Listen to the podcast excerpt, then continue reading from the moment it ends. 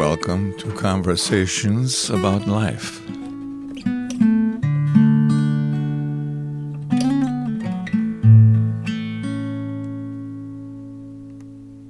Well, thanks, Chris, for joining me for the podcast. Thanks for being a guest. And my guest today is uh, Chris Becker. And um, how are you doing today, Chris? I'm doing great, man. I can't believe how nice the weather is. And uh, today marks nine years in St. Louis for me, and uh, there's no humidity, so I'm loving it. yeah. Do you remember uh, when we first met? We've met once in person once before. Do you remember Our, that? our kids were born on the same day at the same hospital. Random. No. Um, you were brand. Um, are you serious about that? I, I, are, am I must be confusing with someone else then? yeah, I thought that was just a joke. oh, no, no. that's not me. Oh my gosh, I totally thought the whole time I thought that our kids were born at the same day. There was another St. Louis photographer person that knew me from the past, I knew online, and was at the hospital the day my daughter was born, and I, so, I swear I thought that was you. okay. So you don't have an eight year old? Okay, never mind then. okay. no, um, so you might not remember this, um, but like this was when you were brand new to St. Louis, and um, a, a group of photographers were meeting. I think it was in Kirkwood or Maplewood, Maplewood maybe at a little at a brewery. Yes. or- Okay. Or, a little place. It was like lunchtime. Okay. We were having some lunch, and we're just chatting. And um, I said, "You introduce yourself as uh, Chris Becker or something like that." And I, I was just saying, you know, there's a, a a Becker in our industry that's pretty influential and so forth. And you said, "That's me." Okay. and you know, I had just listened to um, like a audio workshop or something, you know, you had given, and um, was pre- you know just really captivated by it, and uh, I never th- thought, well, I'd be just accidentally sitting across the table from you, but anyway, that's how. Okay, that's met. funny. Okay, that's just crazy because I I thought you were someone else, but yeah, because there was another photographer. Like I said, their their their son was born the same day as my daughter, my first daughter, uh, a little over eight years ago, and I thought that was you. But okay, but I do remember going to it was like a brewery. Was- I remember a bunch of photographers, long skinny table and That's stuff right. like that. So yeah, Right. okay, cool, cool, right on. Then. Right. But that was been about nine years ago because, as I said, I got here nine years ago today. Right.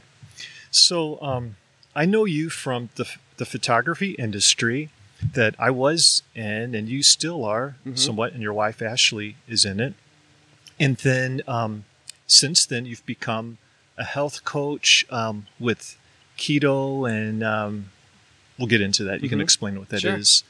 and that's what you're um, you're doing a lot of now, as well as still doing some wedding photography and so forth. Yeah.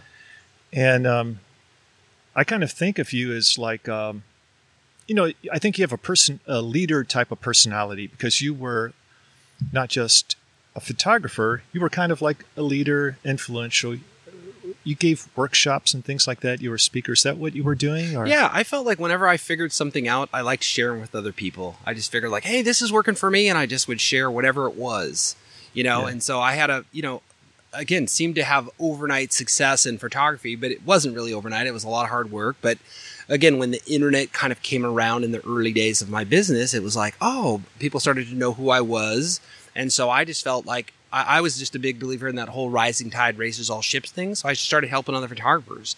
And it wasn't even always workshops or whatever. I would just like, oh, I'd share. I'd, I'd get together with local photographers. We'd all have lunch. We'd talk about ideas.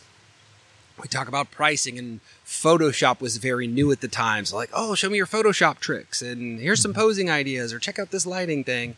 And I've just always been that kind of guy that was like, hey, let's try to um, share the collective knowledge and, and again, try to make everybody a little bit better. Yeah. Um, and I think we were just in the right industry at the right time, I think, for a while. Like wedding photography, photography was just quite an industry for about a 10 years stretch, it seemed like, where I wasn't much of a businessman at all, but I was just like a pretty decent photographer and raised my kids on wedding photography and was able to work from home. And it was really pretty good. Now, it just kind of fell away from me anyway. Yeah. Well, it's one of those things where I feel like, um, again, in the mid '90s is kind of when I was starting. I was, uh, you know, I Yeah. I done high school newspaper and yearbook. I was working at a photo lab, and I was shooting kind of whatever, and um, and kind of just got pulled into these weddings. And then I was I was working at a photo lab part time, and a guy that I went to high school with a few years prior came into the lab to drop off some film for his dad, and we were just chatting. And he asked me, "Do you have a website?" And I literally said, "What's a website?" you know, this is like 94, 95. Mm-hmm. And he's like, "Oh, you have to have a website. If you're a photographer, you have to do this." And so he built me a website. And it was kind of crazy because in those early days, I used to have to explain to people what a website is. I'm like, you could go on your computer and look at my pictures. It was fancy and it was like just crazy. But the funny thing happened is I launched my website. I was in Southern California at the time.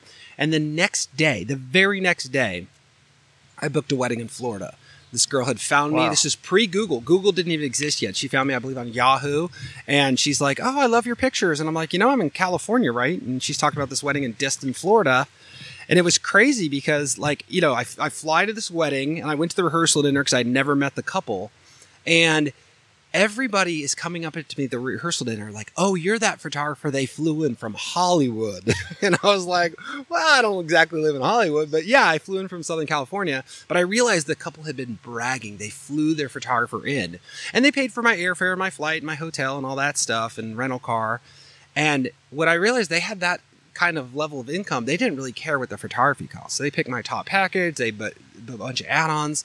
And so I started like getting on this internet thing. I'm like, maybe this will catch on. And I started book- booking weddings in the Bahamas and in Mexico and the, all up and down the East Coast and Napa Valley. And I was traveling a ton. And I was like, oh, this internet thing is pretty cool. And I think it's going to stick around for a while. Yeah. So let's kind of just talk about you as far as like your background. You grew up in California. Just um, what kind of person is Chris Becker? How what shaped you and and that type of thing? Oh know, wow, just getting your- into the deep stuff. Yeah. Well, yeah, I grew up in uh, California. It's uh, it's I was born in '73, which is crazy. I'm turning 50 this year. In this fall, I'll be 50. A lot of my friends from high school all turning 50 now, and it's just kind of surreal to see everybody. Like I just remember, like when I was young, 50 seemed so old. And now it's like I'm 50. I have a two year old. You know, I have a two year old, a five year old, and an eight year old, and uh, and I don't feel like it's old. I feel like I'm in my prime. I feel really good. But again, growing up, I had a you know pretty normal childhood. My parents were high school sweethearts. They just celebrated their 50th anniversary a little while ago. My sister's been married for 22 years, 23 years. Her oldest just graduated from high school a week or two ago. He just turned 18. Uh, my sister, my younger sister, had kids about 10 years before I did. And so, again, just a little family of four, and again, really normal life. And my dad, uh, you know, he always worked hard. My mom was a hairstylist. My dad worked for Coors Brewing for a long time. He worked for a beer company. And then he's done like, you know, then he was a painter, contractor, handyman, all that stuff. They're both pretty much retired. Right now, my mom has a handful of clients that she still cuts their hair, but she's been cutting people's hair for 50 years. So she's got a handful of her, her great clients. But um, I, I feel like I had a really normal childhood no major trauma, like very safe. My parents are loving people. Like I said, they're high school sweethearts and they're they're awesome. Like my dad's my best friend and I talk to them all the time. I that's the thing I miss most about California is I'm not close to my family. Uh, but you know, like I said, I'm I'm I feel like I'm a normal guy. And again, growing up, I was you know I I wasn't very good at sports and a lot of stuff like that. I was a little overweight when I was a kid, and so when I found a camera, like early on in high school, I was like, oh, this is kind of cool. And I really f- found this love of photography. My high school photo teacher, who I still keep in touch with 30 some years later, um, he was just a huge influence in my life. And um, then I worked for a photo lab. And like I said, I just, you know, like I said, really got into photography. The guy who owned the lab, also still in touch with. I shot his son's wedding in Little Rock a year or so ago. And um, and again, I just, he sh- he t- showed me how to make a business out of it. So it wasn't just about the photography, but like, hey, how do you make some money? He was like, oh, that's cool. You're taking school newspaper pictures, but like, let me show you how to make some cash. And I remember my senior year in high school, I made thirty thousand dollars in one month, and that was pretty Wow. good for 1990. You know, right. um, so it was it was just uh, and I'm like I uh, right then I'm like oh I'm not going to college. I went to a community college. I technically have an associate's degree in photography. People were very impressed by that, but I never went to like a four year school or anything like that. I started my own business, and like I said, photography definitely consumed my life for many many years, and it was all about photography. Yeah. Um, so you said your your dad is your best friend, huh? Mhm. Oh yeah. And um, you know, how do you stay? He's in California, right? Mhm. How do you stay connected with him? And Oh, I mean, we talk all the time. We're talking at least two or three times a week. Yeah, my mm-hmm. dad's also trying to be active. We we definitely. I'm not a big exercise guy. We'll go into that a little bit more later. But like, I go on a walk every day. I definitely get my ten thousand steps without fail, and I go on walks all the time. And my dad also probably does fifteen thousand steps a day. He's definitely walking five six miles on at a time. And so we chat a lot of times on our, our talks. We still connect over Angels baseball. He keeps me uh, apprised of what my nephew's doing in his baseball season and stuff like that. And so we're just always chatting. Um, and, and obviously, you know, I knew him. I lived there for 41 years before I moved out here and just spent a lot of time with him. And again, some of my best memories as a kid is our fishing trips. He would take us to Northern California, and now he takes my nephew, and I'm kind of jealous. And again, my son is only two years old, but when he gets to be about five or six, we're going to fly out there. We'll fly to Reno and then meet my dad in Northern California and go to his fam- uh, favorite little fishing spot. And he's been going there since he was in high school. And he's already given us clear instruction when he passes, he wants to be cremated. He wants us all to spread his ashes on this lake and you know so anyway but my dad he he literally is like my hero and he's just a good man and uh and uh, it's funny too because i didn't have kids till later in life. My first was born when i was 41 when my dad was 41 i was 20 you know? So i'm like an older dad by comparison. And I- for the longest time i didn't want kids because i didn't think i'd be a very good dad. I was very selfish and very all about me and doing what i'm doing and then what I realized is like, oh, I had a really good example of what a good dad is. And now I feel like I'm a great dad. And my kids are my life. And I, you know, I just, I look to my dad for so much inspiration as far as how to be a family man, how to take care of your kids, how to love your wife, stuff like that. And so again, I, I mean, I get choked up just thinking about my dad, you know, and he, he's, uh, he's awesome. So Yeah. Um. So was your, uh, what was your kind of like home, um, or family philosophy of life, so to speak? Like, were y'all religious, or did y'all have other um, ways to think of like this is just what life is all about, or, or what was that like? For growing up, I I think we were the twice a year Catholics. We'd go to church Okay. on Easter and Christmas. You know, for a long time, we went to a Catholic church, what I, which I absolutely hated. It was just uh, for me, it was so boring as a kid, and like all these little things. And I went through the, the CCD thing or catechism or whatever. I remember going to that, not enjoying it. And then in uh, when I was a freshman in high school, we were born again Christians. We started going to like a Baptist church, Calvary Chapel out there, Chuck Smith in Oh, California. yeah. yeah. and Did then, you see Je- Jesus Revolution? Yes, yes. but I remember, I remember hearing that story of like Jesus on the cross and like, hey, he died for you. And it was, it's, it was so visceral. And I just remember like again, freshman year in high school, and I really just dove into that. And my mom and I were really the first ones to really kind of dive into that. And I, my mom got me the one year Bible. I finished the Bible in a year, and then really, really, um, again, like the, I would say my my. Um, my high school years, I was definitely involved in the youth group and going to church all the time. We were going to church every Sunday for sure, and usually on Wednesday and on Friday night thing or whatever. So we went quite a bit.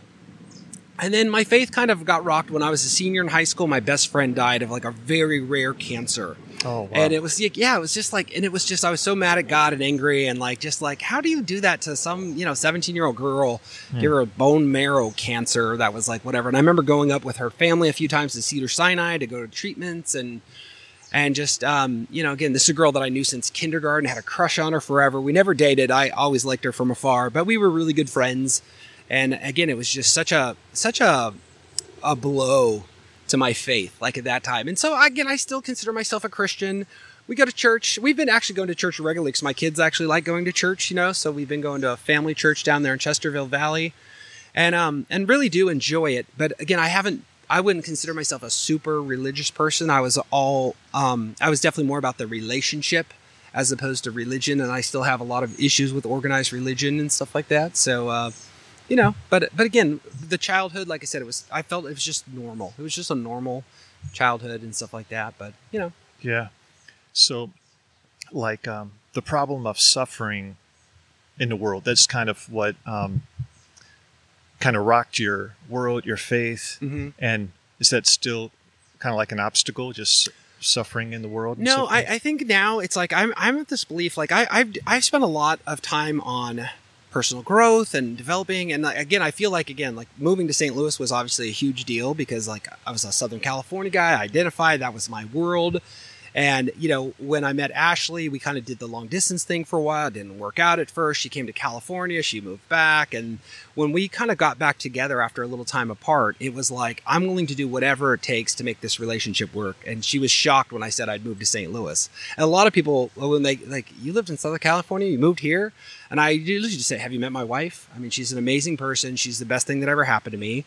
And I feel like, you know, it's like my goal has always been to always try to elevate my game. Whether it was wedding photography, it was like every week I wanted to get better. I wanted to take better pictures. I wanted to make my brides more excited, more happy with their images. So it was that whole, and I've never been a drinker, but I love the Dos Equis commercials, the whole stay thirsty, my friends. You know, that idea of not being content, always trying to evolve, become the best version of yourself. And then me, that's again going back to you mentioned with being an influencer in the photography career. I was always trying to help other photographers. Hey, become the best version of yourself. Get better. Be a better photographer. Be a better businessman. Be a better person. Just kind of again that that addiction of personal growth. So when it comes back to like suffering, I think a lot of it is optional. A lot of it is uh, a matter of perspective. I had a mentor a while ago that uh, would who would say. Um, nothing has any meaning except for the meaning that you give it. So if something happens in life, you know, I remember years ago, again, when I was a single guy, driven, kind of amped up, you know, I would get really road ragey. I was always in a hurry. And then road raging in Southern California doesn't really mix. The traffic is ridiculous and you're always stuck. You're always behind someone. But I would like get high blood pressure and I'd get yelling at other people. And, and now it's like, well, you know, uh, I'm not in that big of a hurry, you know, especially if I got my kids in the car. I mean, it literally is like 10 and 2, safe driver. We'll get there when we get there. I love, I mean, I haven't had a job, quote unquote, since, you know, for over 30 years. Like I've been my own boss. So I pretty much don't have I don't, I'm not clocking in anywhere. Now, obviously, I want to be on time for my weddings and my appointments. And so I've been always a prompt person. I leave early. But anyway, it, it just comes down to like whatever happens in life, you get to decide what it means. So if someone cuts you off, it could be like, oh my God, that guy hates me. It's like, no, he just didn't see or wasn't paying attention, or maybe he's having a bad day or whatever. And so now the point is, you let that stuff go. What if he really hates you, though? Well, you know, again, I always say like, "Hey, uh, your opinion of me is none of my business." And yeah. I realized in high school, I realized in high school I had the type of personality that people either loved or hated. And at first, it bothered me, and then I was okay with it, and now I actually embrace it. And I know I'm not for everyone, and that's okay. And so if people don't like me, it's like I, I don't care. I mean, I really I had to develop some very thick skin early on. When again, being known. I mean, we were early on like Twitter. Like that was like a thing in like 2008. Like Twitter, what what's this thing? And it's like, well, you could talk to the whole world, and everyone could read whatever you're thinking. And you know, and I had a bunch of haters, and there were a bunch of uh, the Twitter accounts like that were you know that were just like trolling me all the time. And it's just like block, ignore. I don't I don't worry about that kind of stuff. You know. Yeah. We seem very likable. It's hard to imagine someone hating you. But then, if, I know, if, right? but if you're on t- Twitter, then uh, from what I hear, I imagine you every anyone would find. Haters, I mean, it's you know. it's crazy. Yeah, I mean, the whole world. I realized again a long time that you can't please everyone. I stopped trying, and as soon as I stopped trying, I just slept a lot better at life. You know, and so I feel like I'm a likable guy, but I do understand where again anybody who has an opinion and if it's a strong opinion, it rubs people the wrong way because not everyone's going to believe what you believe, and you know everyone's got different yeah. views and, and perspectives and whatnot. And so it's like that's cool. That's what life is about.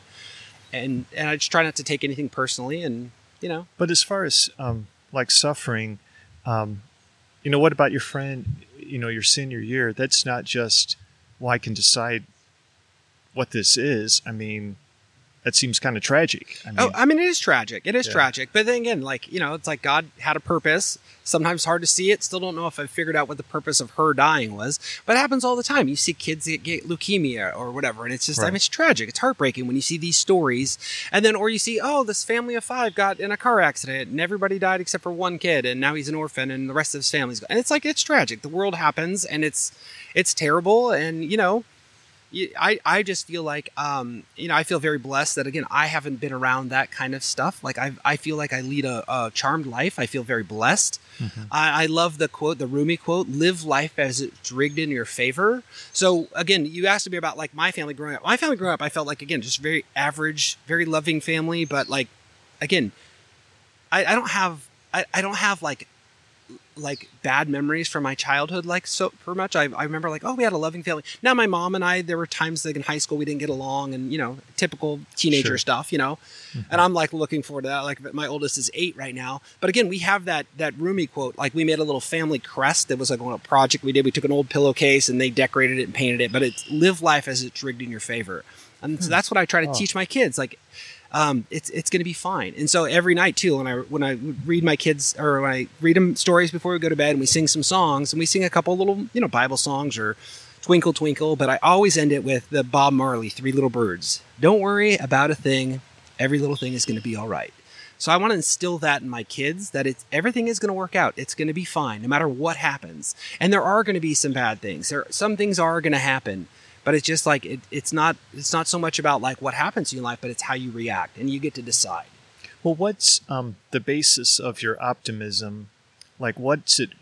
What's it grounded in? How do you know that you're right? You know, I guess past experience. I just feel like, hey, it's all going to work out. And no matter what happens, i again, I, I remember I did go see Tony Robbins a few years ago and walked on the hot coals and all that Oh, did stuff. Yeah. And I just remember, like, I remember, again, I was living in Los Angeles at the time and it was at the LA Convention Center. And if you've been to Los Angeles at eight o'clock in the morning, you know that traffic is horrible and it is crazy. And I remember driving there and, like, going to be late, but I left super early because I'm responsible like that and I hate being late. But I was in a ton of traffic and it was really, really stressful. And, you know, I got there in time and then, you know, pay, you know, 25 bucks for parking or some crazy amount, you know, whatever. And I got there and I got there on time and we watched the thing. And Tony kind of started off and he said, like, you know, how many people were in traffic this morning and how many people were pissed off because they were in the traffic. And I'm, of course, raising my hands and stuff like that. And they're like, anybody in an accident this morning? And again, there's a couple thousand people in the room. There were a couple car accidents, you know. And hmm. so it's like, well, at least I wasn't in an accident, you know. And hmm. then it's like an, an, an accident would be terrible. And then in the, depending on the severity of the car accident, you know, um, but if it's just a little fender bender, it's like, yeah, it's inconvenient, it sucks, but it's like, okay. But then they talk about, well, what if you went home and you found out your house burned down? You know, well, the car accident's not such a big deal. And then you find out, like, oh, your house burned down, but then, oh, then your your wife has cancer. Well, the house burning down's not that big of a deal, you know, when you start when you start looking at perspective. And so again, I just feel like again, whether it is faith in God or faith in the universe or whatever it is, I just feel like, hey, it's going to be okay. And no matter even when bad things happen, it's like, okay, we just got to roll with the punches and we got to just like decide like, hey, we get to decide how we react to this, you know? So, and again, that's just a philosophy that I have and I just feel like it's going to work out. And maybe it's self-fulfilling prophecy because I believe it's going to work out. It works out. Um, so you mentioned, um, well, you seem ambitious, Yes. and um, so that's kind of. Is there anything driving that, or is it just um, that it's fun to achieve and so well, I. I think again, growing up, again, I felt like I was just this average kid. I was overweight. I wasn't good at sports. I wasn't good with the ladies. I, I just felt like I wasn't good at anything. And then when I found this camera, I felt like, oh, I'm finally good at something. And so that's why I really embraced photography because it was Yeah. like my, and I didn't know if I was good or not, but my, my high school newspaper teacher told me I was. My photography teacher told me I was really good. I had a really good eye. I'm like, I don't know if he's just blowing smoke or if he tells every kid that, but I believed it and I was good at something, so I embraced it.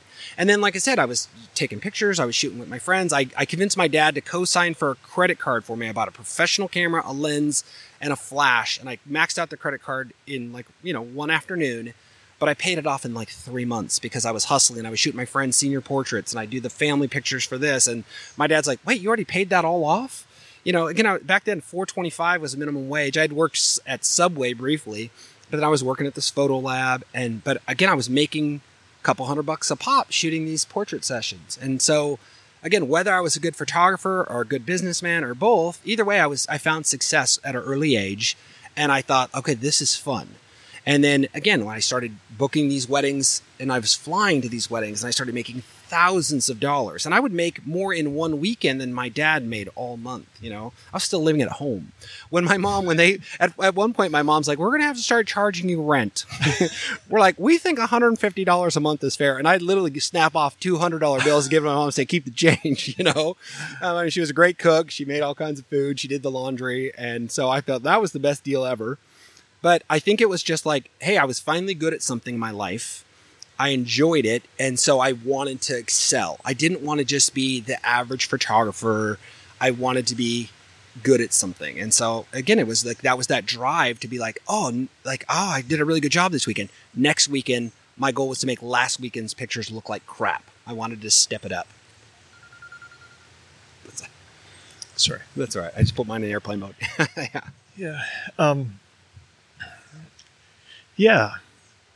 So, um, and you value relationships. You mentioned your dad, and you're, you know, you have like a charismatic personality. It seems like I was just thinking before coming over here about how um, that we're kind of different. You know, because you have a personality. I'm still waiting to get one. but um, and um, I, are you just kind of naturally an extrovert? Um, uh, you know, it's funny because I, I definitely can be outgoing, uh, but I I also really uh, enjoy my alone time, which I don't get too much of anymore with three kids. But um, I, I I don't know. I, I feel I did that uh, the Myers Briggs test a couple years ago, and I was definitely an E. I was the extrovert, e- ENTJ, or I don't remember. I was the same one as George Bush. Whether take that for what it's worth. Um, they they talk about all the celebrities that were the same as you.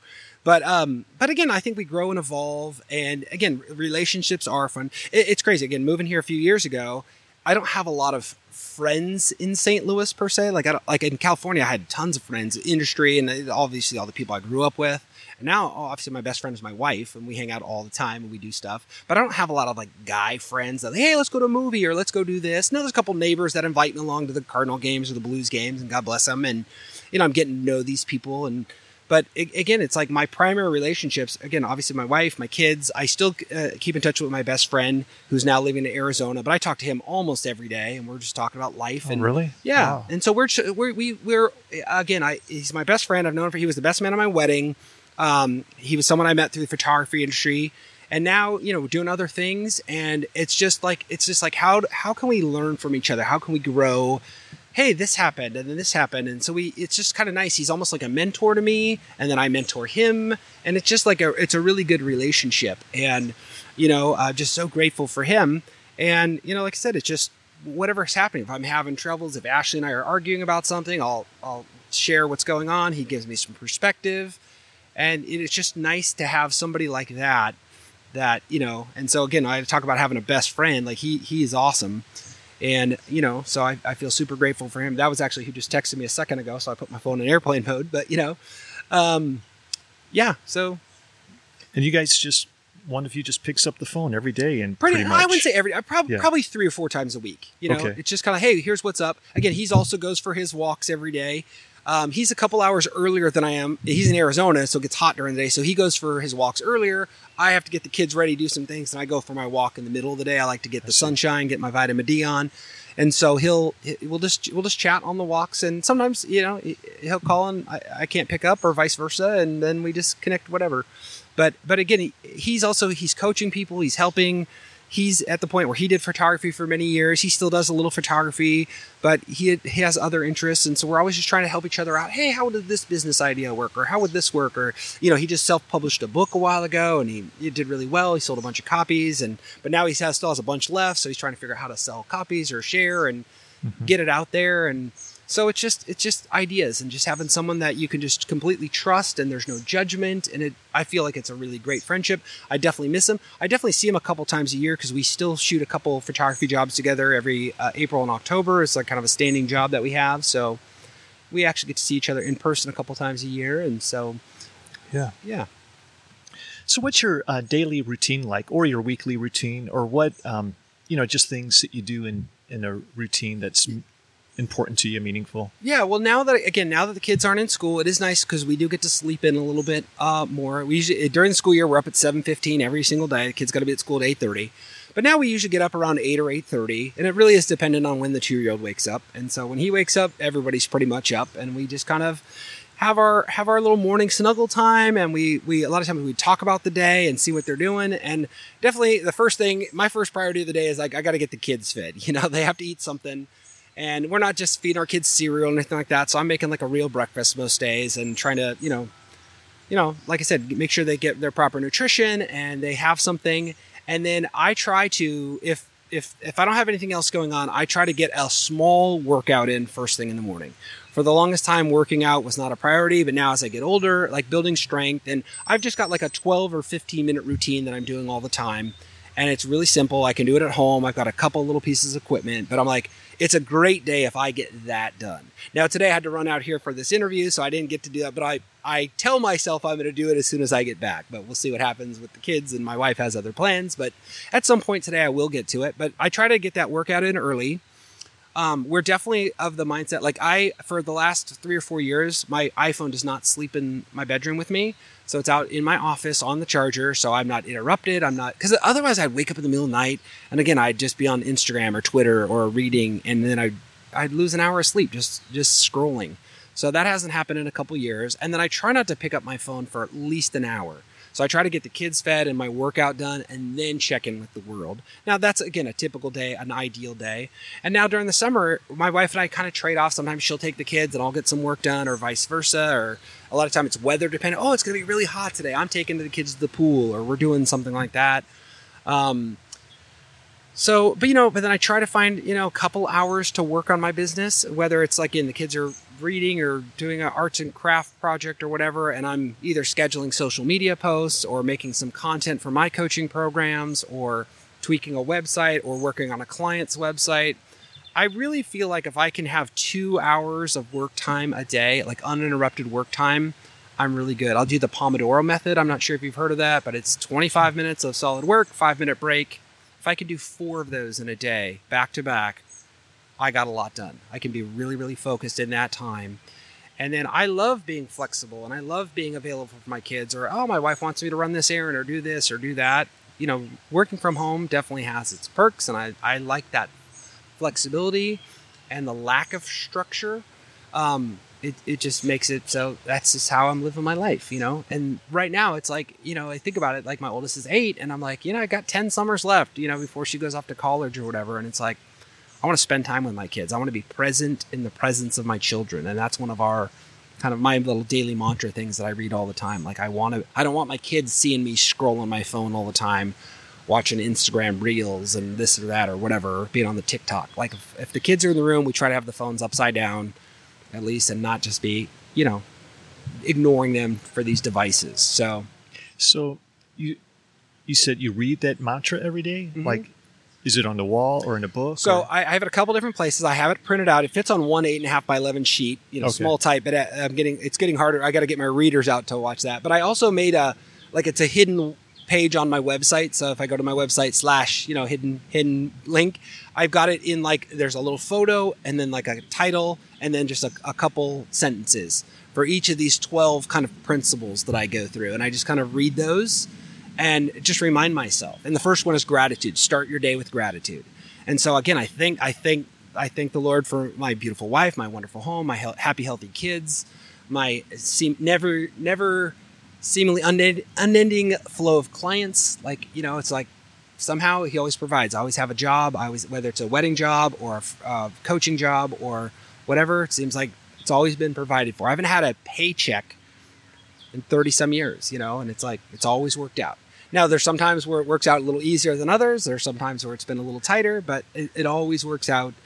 Um, so, but but so I just kind of read through these 12 things every morning and try to get my mind right and and just like again reflect on these things and then uh, trying to decide who I want to be. okay. And um can you go through the 12 just kind of briefly? Sure, sure. I mean, I'll go through. I know, like I said, the first one is gratitude. Then I don't know the. Hang on, let's just get the internet. Okay, so I'll let you see it too. So we start each day with gratitude. I'll- I don't read every little thing and whatnot. Sure. Yeah. But then I, again, I'm on a mission. I wake up on a mission. One of my fa- oh, are we still going? No, Yeah. You're okay. Yeah. Okay, so one of my favorite books that I read a few years ago was um, Outwitting the Devil. It's by Napoleon Hill, who also wrote um, Think and Grow Rich. But this is a book that didn't get released for several years. But just having that idea, having a definite definiteness of purpose. I don't want to drift through life. I want to have a mission and stuff like that. So we've got favor again. Live life as rigged in your favor. My identity. I'm a fat burning machine. I'm the picture of health and vitality. I strive to be the best dad I can be. and My kids will be continually showered with love, laughter, and words of affirmation uh, self integrity, not just integrity, but self integrity. You know, looking back to the four agreements, say what I am. I, I keep my word to myself no matter what. I have a vision, you know, what I want to be. I want to, uh, I like the Oprah quote, create the highest, grandest vision of your life because you become what you believe. Uh, everything comes down to choices. You know, easy choices, hard life, hard life, hard choices, easy life. Uh, consistency. There's me with the Chippendales dancers there. Uh, again, it's about habits, discipline, swagger. I like the, the Jordan Peterson, the walk tall with your shoulders back, the first rule for life. Out of all the 12 rules, that's my favorite. I'm, I, I, I live to inspire. I want to show other people like what's possible. Because of you, I didn't give up and then responsible. You're responsible for your own actions. So whatever happens in life, it's up to you. Like you get to determine, you know. And then execution. Like the greatest greatest gap in the world is the one between knowing and doing. I love that quote. And I think a lot of people know what to do. They know they should eat better, but they don't. You know, or they know they should save money, but they don't. You know.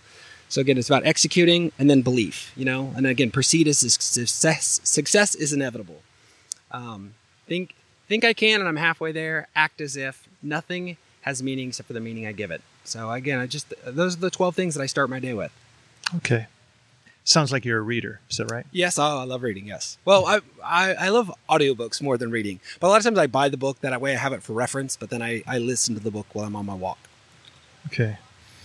Um, you want to say anything about your coaching, like your, um, you know, keto you know, sure, ketosis yeah, I'd or whatever. To. Well, what happened was again, I was always a chunky little kid, and then by the time I was a teenager, I was overweight. And by the time I was an adult, I was obese. And I never, I always thought of myself as big boned. Like I never thought of myself as obese. And it was, I was 37 years old. Um, Joe Photo, my best friend, and I, we were out shooting a wedding in Las Vegas. There was a Vegas impersonator, he, or uh, uh, uh, Elvis impersonator out in Las Vegas, and he was amazing. He looked just like Elvis. He sounded just like Elvis. And I'm like, dude, I got my picture with this guy. So Joe snaps a photo of me and Elvis, and I saw that photo, and that was the first time in my life where I thought, oh my gosh, I'm obese. I wasn't just fat. I wasn't just overweight. I was obese. And I saw that photo, and it was depressing. And I drove home from Vegas, and I didn't have a scale at my house, so I go to my parents' house, and I step on their scale. And I, if I was going to guess, I was like, ah, 250 pounds or so, because I hadn't weighed myself since I was maybe 220 pounds. And I was closer to 300 pounds than I'd like to admit. And it was really kind of scary. And at the time, my mom says something. Oh, yeah, you know, it's hard to it's hard to tell someone that you love that hey, you're concerned for your health and all that stuff. But my mom's like, hey, did you hear about Jim across the street? Well, Jim across the street was I was 37 at the time. He was 39. We could have shared a wardrobe. We were the exact same size. His son came home from school one day and found his dad in the shower. He had passed away of a heart attack at mm-hmm. 39 mm-hmm. years old. Mm-hmm. And again, that was a huge wake up call because I was like, he was overweight, I was overweight. Like I said, we could have been twins. He was two years older. So at that point, I was like, oh, okay, I got to do something.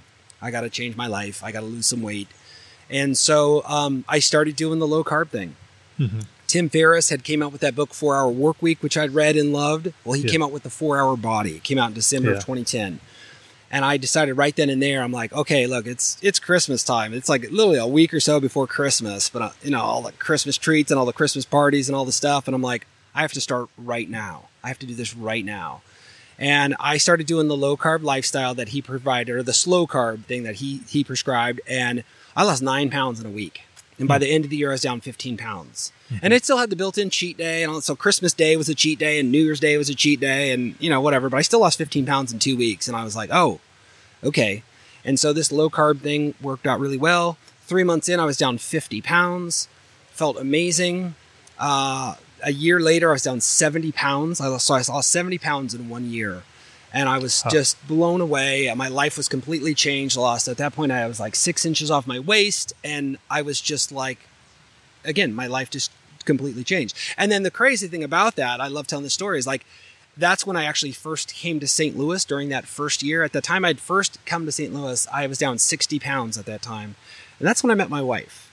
And I'm not saying my wife's shallow, but if my wife would have met me when I was closer to 300 pounds, she would not have given me her phone number. She was really into yoga and fitness and all that stuff. So I think the best decision I ever made was to get healthy and get fit. I lost the weight. I met my wife, was feeling really good, had a lot of confidence. You know, I came to speak at a photography convention here. You know, you know, and as you said, I was kind of well known in the wedding world. She's like, "Hey, can I get my picture with you?" I'm like, "Yeah, we got a picture." And I'm like, uh, "Text me that photo." And I, I honestly, I was like, I wanted the picture because I felt I looked good in the picture because I had just lost 60 pounds. And but then I got her number like that, and so I was like, "Hey, I'm going to be in town for another day. You want to go to a Cardinal game with me? I want to crush Busch off my list. I was a huge baseball fan, so she came to a game with me, and now we have three kids. So you know, it was it was a crazy thing, but um, like I said, losing that weight was a big deal. And then again, like I said, we did the kind of long distance thing for a while, went back and forth for a while, and um, and then uh, you know, when I, after shortly after moving to St. Louis, we found out we're expecting. So it was like, oh, and again, I did the math, and I'm like, I'm going to be this older dad. And I told you earlier how my dad was 41, you know, or when my dad was 41, I was 20, you know. So I'm like, I'm going to be a dad at 41. And it was really then it wasn't just about weight loss; it was about health. And that's when I really started studying nutrition. And what happened was I started studying nutrition. I realized, oh, yeah, a lot of nutritional studies are flawed, and it's you know backed by corporate sponsorship and this kind of stuff. And I realized that everything I was told growing up about health and nutrition was basically a lie. And it was wrong and it was inaccurate. And it was just like, wow, when you really dig into it and you kind of take the red pill on nutrition and realize that, oh, the foods that we've been eating forever are perfectly fine. You know, it's like, you know, people demonize red meat and butter and salt. And it's like, uh, we've been eating that forever. That's, as a humanist species, that's what we've been eating, basically. And, you know, and it's like, it's the most demonized foods now. And I'm like, that's pretty much what I live on. And so I basically just flip the food pyramid upside down. I pretty much ignore all the traditional dietary advice. And again, I've not only have I lost the weight, but then I'm no longer pre-diabetic. I no longer have high blood pressure. I no longer suffer from uh, depression. I no longer have uh, ED problems, you know, that I was experiencing in my 30s when I was eating crap food all the time. And it's crazy how when you just get your diet right, everything gets better. And so that's why I got so fired up. And this was all around the time that I moved to St. Louis and I was studying nutrition. And then also like, you know, moving from Southern California to St. Louis, I kind of thought I'd come in here. I'm, I'm a big time photographer, right? I'm going to come in here and everyone's going to book me. And everyone's like, wait, you charge how much? And it was kind of humbling to be like, well, you know, I'm not booking the same kind of weddings that I was used to booking in Beverly Hills or Bel Air or these, you know, great Southern California weddings. And at that time though, I was just so passionate about, about my journey and again, it wasn't just about weight loss, but my health improvement. So I really started focusing on the health coaching, and photography kind of became like a side hustle. And so now, again, I'm a second shooter for my wife. I second shoot for a couple other local photographers, but I'm really passionate about helping other people figure out, hey, yes, a lot of people come to me because they want to lose weight. They want to lose 50 pounds. They want to lose 30 pounds, whatever. But it's like, hey, our, the my first little tenant in my program is focus on health gain, not weight loss. The weight loss will come. So, um, so, you know, it's like it really is about focusing on your health. The weight loss is a nice little side effect. And so I just started coaching others because I still think the information that's out there is terrible. And you look at all these influencers on TikTok or Instagram and they just, there, it's all about the calories or this or that. And it's just like, it's just not really good advice. It's not really helpful. So I'm really passionate about that because, again, I still have a little chip on my shoulder from all the stuff we were taught growing up. It's just like, it's nuts. So, yeah keeps me fueled to show people like, hey, here's how to eat a healthy life and then or lead a healthy life. And then, oh yeah, the weight loss will be a really nice side effect. Because again, working to be skinny is really, really exhausting. But working to be healthy is empowering. And then the, again, the weight just comes off. So yeah, that's been my cool. philosophy. Okay, cool. Um,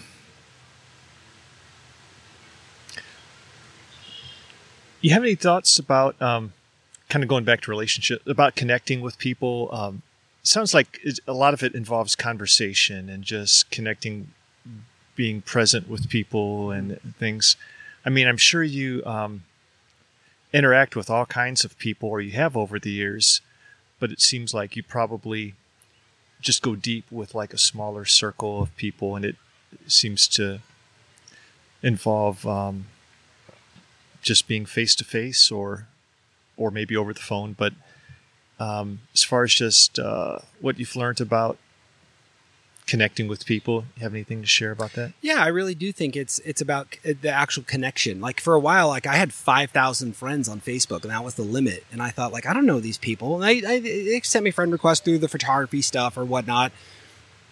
Then a few years ago, we would do this trick every day on their birthday. You know, it shows whose birthday it is.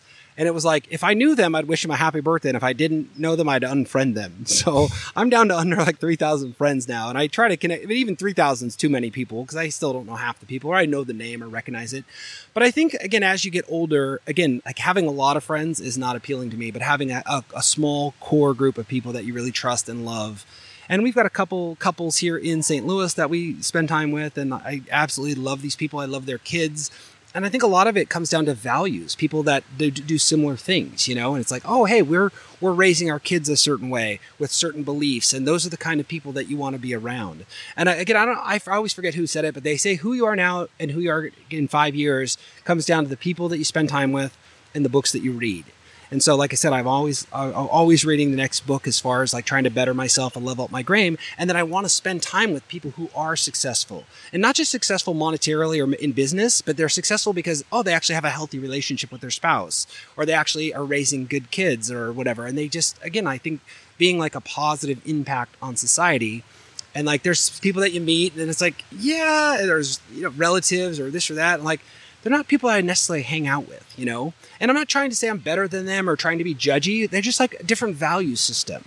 And so it's like we want to hang out with people that we like. We've been hanging out lately with, a, uh, we started hanging out with our farmer, our local farmer. We get our vegetables from like every week. We have a little farm share, fresh veggies, you know. And so we're spending a lot more time with this couple because they they're raising their kids the same way we're raising our kids, like about health and freedom and personal choice and all that kind of stuff. And so you know, it's just it really is just coming. I I think people like people that are like them, like minded people. You want to do people um, that you like, know, and trust. You want to hang out with those kinds of people. So again, it's not a huge group, but it's like I'm really happy with the the, the people that are in our life. Okay, here's just um, a few words and just kind of what kind of response, you know, um, do you have for this? Like, what do you find amazing about the world, about reality, about just what's amazing to you? Mm. Well, again, I, I think it's just the, the people that you know. And I, I feel, again, like I said, I feel blessed because, uh, again, I've only been married seven years, um, which isn't a long time compared to a lot of people. But I just feel like, gosh, I've this girl, I waited, I didn't get married till I was 42 years old. And again, I was the guy I was never getting married. But when I got married, I'm like, this is the one. I have no doubts that we'll be together forever. We are going to grow old together because we have such a solid relationship and it's just this mutual respect and and again, I think the way that we view the world, but I, I, think again, the world is kind of a crazy place these days. And so, you know how I think the world is amazing? I just turn the news off and I try not to watch what's going on so much. And I used to be a news junkie and I used to read everything and wanted to be up on every topic. And now it's just kind of depressing. So I feel like, well, hey, I'm to go just sit in my bubble here and take care of my family because that's all I can really control anyway. Can't do anything else. I can't choose for other people. So we're just trying to, again, live the best life that we can and not worry about all the rest. And I think that that in itself is beautiful and just like having our experience. What's the most satisfying thing that you do when you're involved in it? Just the, where you feel the most satisfaction? Well, honestly, honestly, I, I, I get so much joy. And it's just so funny because I never never wanted kids. I was the guy, oh, no. I, I loved my sister's kids because it was like, oh, I could play with my niece and nephew. And then once they crapped their pants, I could hand them back to my sister, you know? And I was like, ah, but to be honest, like just watching my kids grow up is is really I know it sounds cliche, but it really is such a joy. And then again, my eight year old, I don't want to brag too much about her, but I think she's like a genius. I think she's like off the charts. We did our um, like parent teacher conference. She was just finishing up second grade and her teacher said she's reading at like a high school level. I mean, she'll read like a Harry Potter book in like two days, like 300 pages. She'll just tear through these books. She loves reading every single day. We go to the library once or twice a week. The librarians know her. She's like the biggest little nerd ever, but she just loves to read. But then even just watching the little guy and his vocabulary, and his two sisters are so sweet to him, and they read to him all the time, and he has such a vocabulary for a two year old and gets these concepts. But just watching the world through my kids uh, it really is so satisfying. And I just love the little human beings that they're turning into.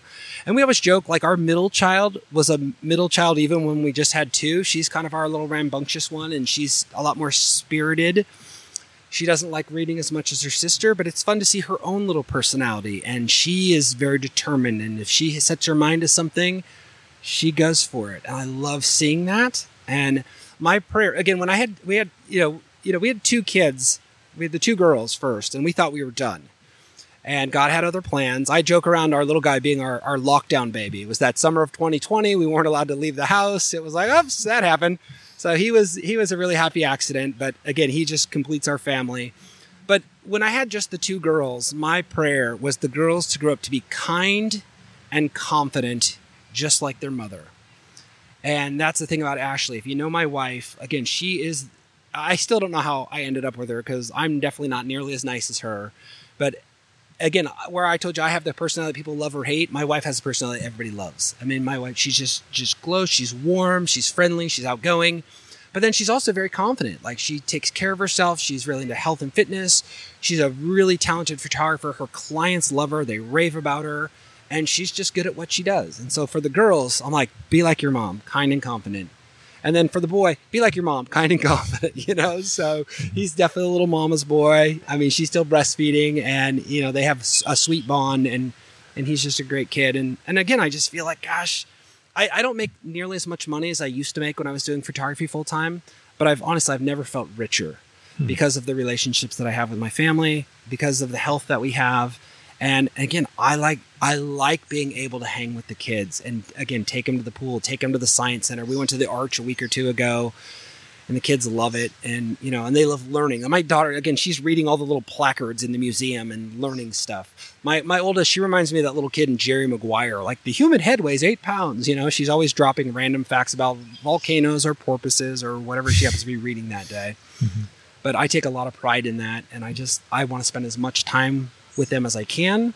And then as she's getting older and she's asking about more adult things, we're trying to explain to her, hey, you know, uh, the other day she we, she said something, there's some some bureaucratic mess that we were dealing with, and she goes, I don't really like the government, and I'm like, oh, my sweet girl, and I give her a big hug. So you know.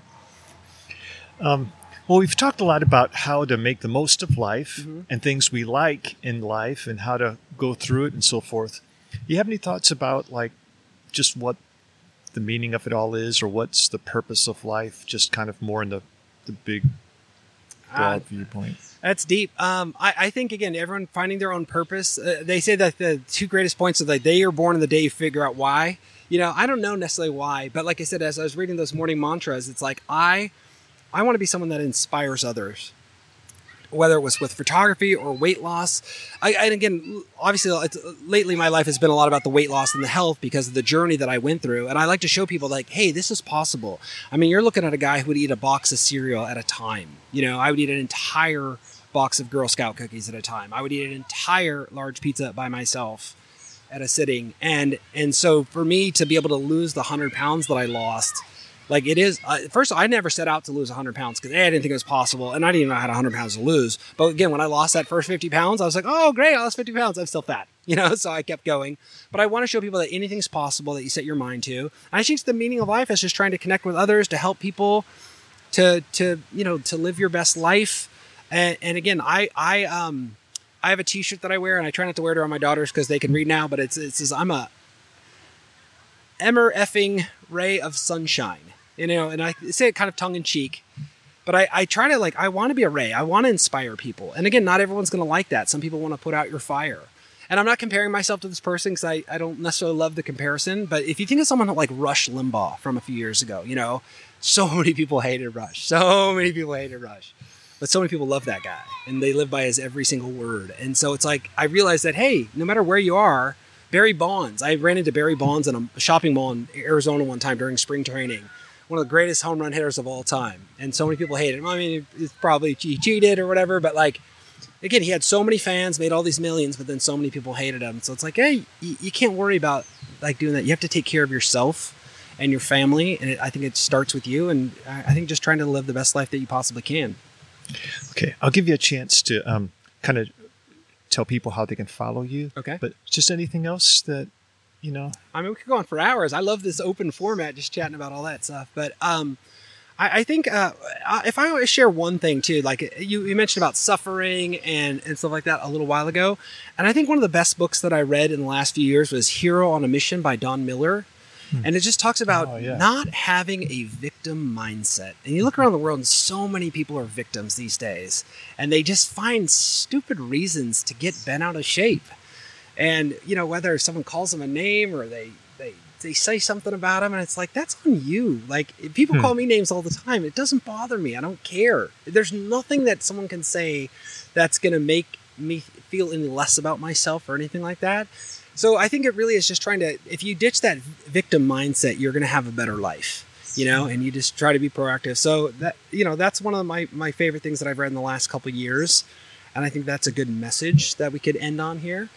But um, yeah, Well, how can people follow you? well, again, I'm the Becker on everything, whether it's Twitter or Instagram or .com is my website, and that links to everything else. It links to my photography, it links to my weight loss coaching, it links to business coaching. But pretty much the Becker, just as one word, I'm pretty much there on all the socials. All right. Well, thanks, Chris. I really appreciate the conversation. Yeah, it's been really fun.